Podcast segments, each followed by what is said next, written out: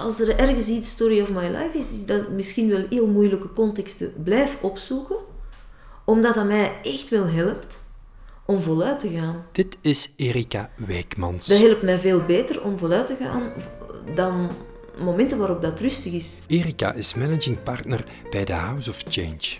Want er is er een intern stemmetje dat dan zegt, regel het nu eens allemaal. Maak nu eindelijk eens dat de dingen op orde staan. Ze helpt organisaties bij verandering.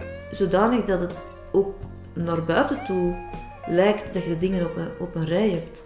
Ze helpt bedrijven om in deze turbulente tijden hun zaken op orde te zetten. En, en, en dat uw geloofwaardigheid dan op een of andere manier, koppel ik dat dan met geloofwaardigheid voor mezelf. Sometimes I wonder just what am I fighting for? Terwijl ik ook wel weet, als ik terugblik, dat mijn meest geloofwaardige momenten geweest zijn op de momenten waar, waarbij dat mijn contexten niet ideaal waren. Op momenten waar je niks doet. Ja. Ja, waar ik ben in plaats van doe. Hè. Ja. Gewoon zijn. En geloven dat je het sterkste bent wanneer je dicht bij jezelf kan blijven. Erika wil zich hoe langer hoe meer losmaken van de oude traditionele wereld, waar de waarde van wat je doet vooral gemeten wordt door hoeveel je doet.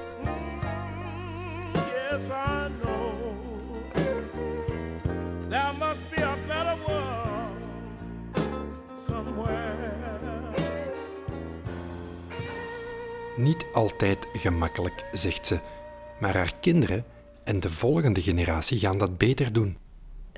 Wat, ik, wat heel hoopvol stemt, vind ik, is dat onze kinderen veel rebelser zijn dan wij. Veel meer opkomen in een, soort van zelfzorg.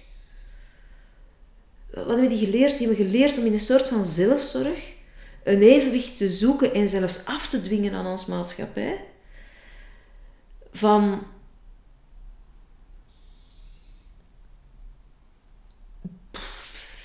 fun-achtig iets. Ja, echt zorg voor zichzelf en voor hun omgeving. En langs de andere kant enorme ehm, dromen toe te laten. En ik geloof heel hard dat die opkomende generatie echt fundamenteel het verschil kan maken. Ik heb het gevoel dat, dat er in onze generatie ook heel veel mensen zijn die zichzelf een stuk gaan heruitvinden. En ik denk het voordeel van die komende generaties is dat die gewoon zo zijn. En dat die op een of andere manier heel kritisch op onze generaties kijken. En daar heel goed uithalen wat er anders moet. En dat vind ik ongelooflijk hoopvol naar de toekomst. Ik geloof gigahard in de volgende generaties. Gun me de tijd te reflecteren. Le bilan, ben ik blij waar ik naar stond het leven twijfels. Vraag stellen en blijven leren, fouten goed maken en een tijd proberen keren. Kan alleen maar geven wat ik te bieden heb. Kan alleen maar zeggen, het weinige dat ik weet. Ik heb zitten marchanderen, opportunist. Maar met je liefde onderhandelde Vanuit mijn genen, hè? Denk ik dat dromen zeker uh, iets is wat absoluut bij mij... Grootste dromen, nog liefst. Uh, de wereld verbeteraar, ook zo'n stukje. Altijd dromen in functie van. Dat is een heel groot ding dat ik meeneem dat is, een constante. Um, het verschil maken. Hm? Heel creatief, out of the box, ook een heel rebels kantje. Hm? Of, uh, naast, naast het traditionele, misschien heb ik altijd wel opgezocht.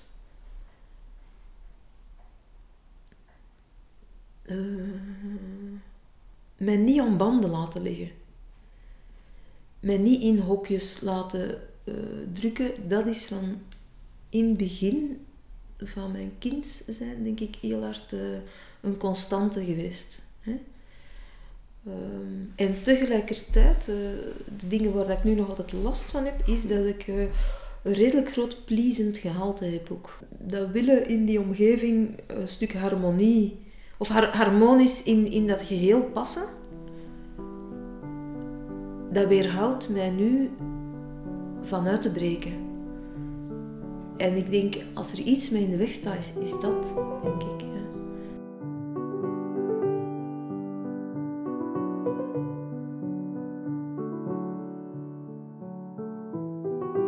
Het eeuwige spanningsveld tussen harmonie en rebels bijna uw ding doen en dingen in de wereld te zetten waar dat je echt voor staat, is absoluut iets wat mij bezighoudt vandaag.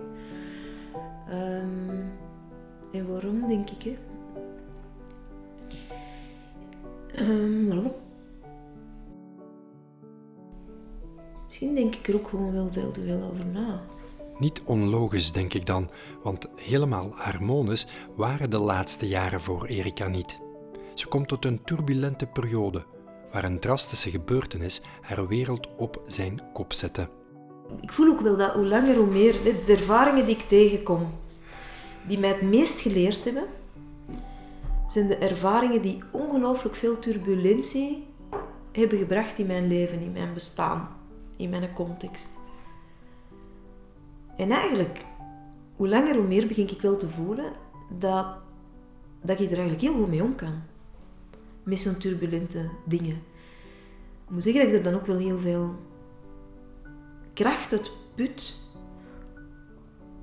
En een stukje zelfzekerheid naar volgende, ongetwijfeld volgende turbulente momenten.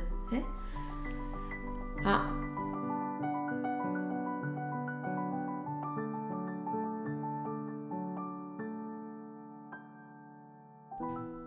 Enkele jaren geleden kreeg Erika de diagnose van borstkanker.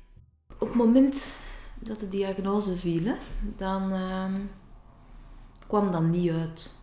Gewoon in mijn leven ook. Dat kwam totaal op een verkeerd moment. We waren net een derde bedrijf aan het opstarten. We gingen eindelijk ons heel hard focussen op organisatiechange. Dus we waren in volle expansie. En op dat moment brengt zo'n diagnose enorm veel vertraging hè? en heel veel fundament binnen. En in eerste instantie verlamt dat gigantisch. Ineens komt er zoiets van: oké, als ik die tijd dan heb, waar ik als 43-jarige nooit had bij stilgestaan, um, als ik die tijd nog heb, dan begint die ineens veel waardevoller te tellen. En dat is het moment waarop dat die verlamming bij mij ook wel heel veel kracht heeft gegeven. Zo. En die heeft mij eigenlijk op dat moment echt gedwongen om in dat hier en nu te gaan. Um, om samen met, dat, um, met die uitdaging, die er echt wel voor u ligt, uh, om, ja, om daar... Uh, Eerst verlamt dat echt wel. Dat, dat, dat stopt gewoon al elke droom. Want je, je hebt zo'n fysisch... En dat heeft bij mij een week geduurd. Een week om de dingen echt op een rijke te zetten. Van, um, en, in die machteloosheid, die, die vlagen van waanzin, hè, uh, om daar terug orde in te krijgen. Ja, ik herinner mij dat nog wel. Hè. Dat was inderdaad 22 januari. Wout, onze jongste, die, wordt, die, werd, ja, die verjaarde. 23 januari. En gebruik, zoals gebruikelijk hadden wij een feestje. En op dat moment weet ik dat ik er niet klaar voor was om, om tegen mijn omgeving en al in het bijzonder tegen ons kinderen um, te vertellen wat dat mij overkwam. En, want van in het begin had ik wel zoiets van, ik moet dit wel delen. Ik wil dit niet alleen verwerken. Ik kon dat ook niet alleen verwerken. Um, dus ik zat er heel hard in die contradictie van, wow, feest. Ik, we hebben weinig om, om, om te vieren. En langs de andere kant had ik ook een schuldgevoel ten opzichte van Wout als we het niet deden. Hè, als ik het zou aflassen. Ik weet dat ik daar ook een aantal mensen die dan heel dicht bij mij stonden, waaronder mijn zus, gebeld heb en gezegd heb van, ja, wat gaan we ermee doen? Waar zij dan direct, en, ik heb een fantastische omgeving in, in dat opzicht ook, in veel opzichten, maar zij zei van, goh, dat pakken we toch wel over. En zet er nu maar gewoon. Ik kom daar echt mijn kracht tegen. Ik kom daar echt in mijn kracht. Ik herinner me heel goed, een week heb ik lam gelegen van het feit dat ik ziek was en wat ging er dan mee gebeuren. Maar na die week is het ook wel klaar daarmee. En dan herinner ik me heel goed dat ik een mail geschreven heb naar iedereen die ik ken, waarin dat ik heel onverbloemd geschreven heb wat mij overkomt op deze moment, of overkwam op dat moment. En daarbij ook al meteen de dankbaarheid uitsprak voor mijn entourage, die talrijk en die zo geweldig was op dat moment, als een soort hulpvraag van, als jullie dat stuk nemen, dan gaan we schitteren samen in dit dossier. Hè? En dat was voor mij een heel groot kinderpunt om in mijn kracht te komen en te gaan. Ja. Omdat op een of andere manier, een van de dingen die ik wel redelijk begin te kunnen of zoiets,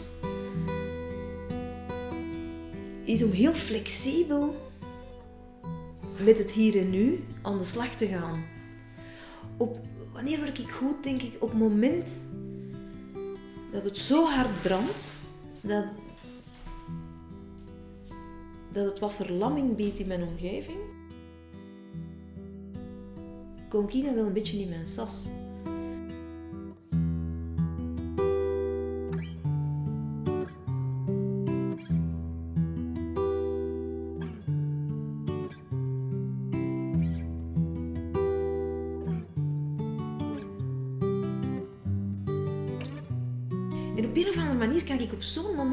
Dat hier en nu pakken. En op momenten dat we aan het varen zijn, dat dat schip gaat, heb ik het veel lastiger om in dat hier en nu te zitten. Want dan pak ik eerder zo'n rol aan, die ook wel wat bij mij past, om te dromen over wat kan dan nog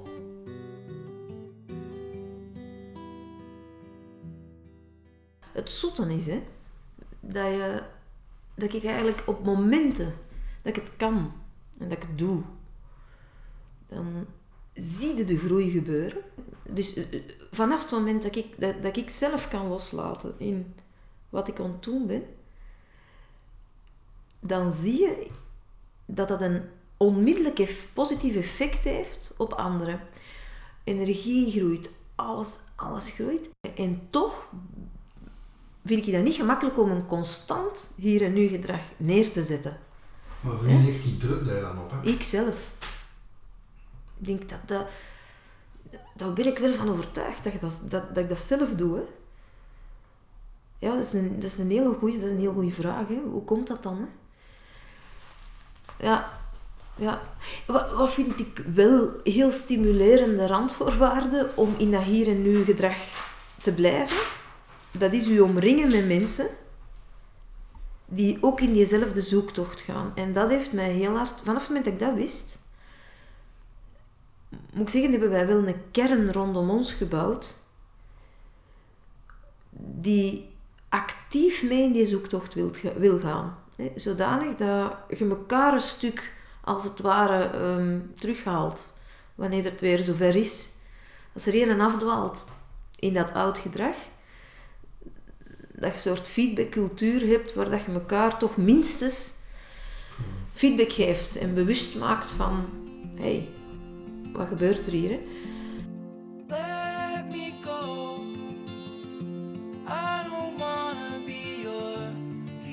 Dat is voor mij momenteel ook wel een redelijk goede barometer om aan het eind van de dag of van de week terug te blikken en te denken is, is dit goed? Is de week goed geweest? En dat heeft dan veel minder de laatste tijd te maken met wat, waar heeft die ons gebracht in functie van onze economische doelen. Alhoewel dat die heel belangrijk zijn. Maar dat die niet meer alleen overeind staan. Maar dat daarnaast ergens zoiets is als een proces. Hebben de individuen die zich inzetten elke dag opnieuw in functie van die economische doelen, hebben die een stuk van hun persoonlijke winst kunnen zetten in deze week? Heeft dit alles meer opgebracht dan euro's? Het, het, het weliswaar, je kunt niet anders als commerciële organisatie dan je economische doelen elke dag opnieuw in toog houden. Maar als iedereen daarnaast een stukje van zijn persoonlijke droom kan maken, dan heeft dat toch wel het effect dat je je elke dag wil inzetten in functie van die rationele economische doelen, omdat het u meer brengt dan dat. Mijn naam is Raf Stevens, je host van deze podcast. Ik had een gesprek met Erika Wijkmans, partner bij The House of Change. Meer leadership stories vind je op mijn website rafstevens.be. Voor nu bedankt voor het luisteren en graag tot een volgende keer.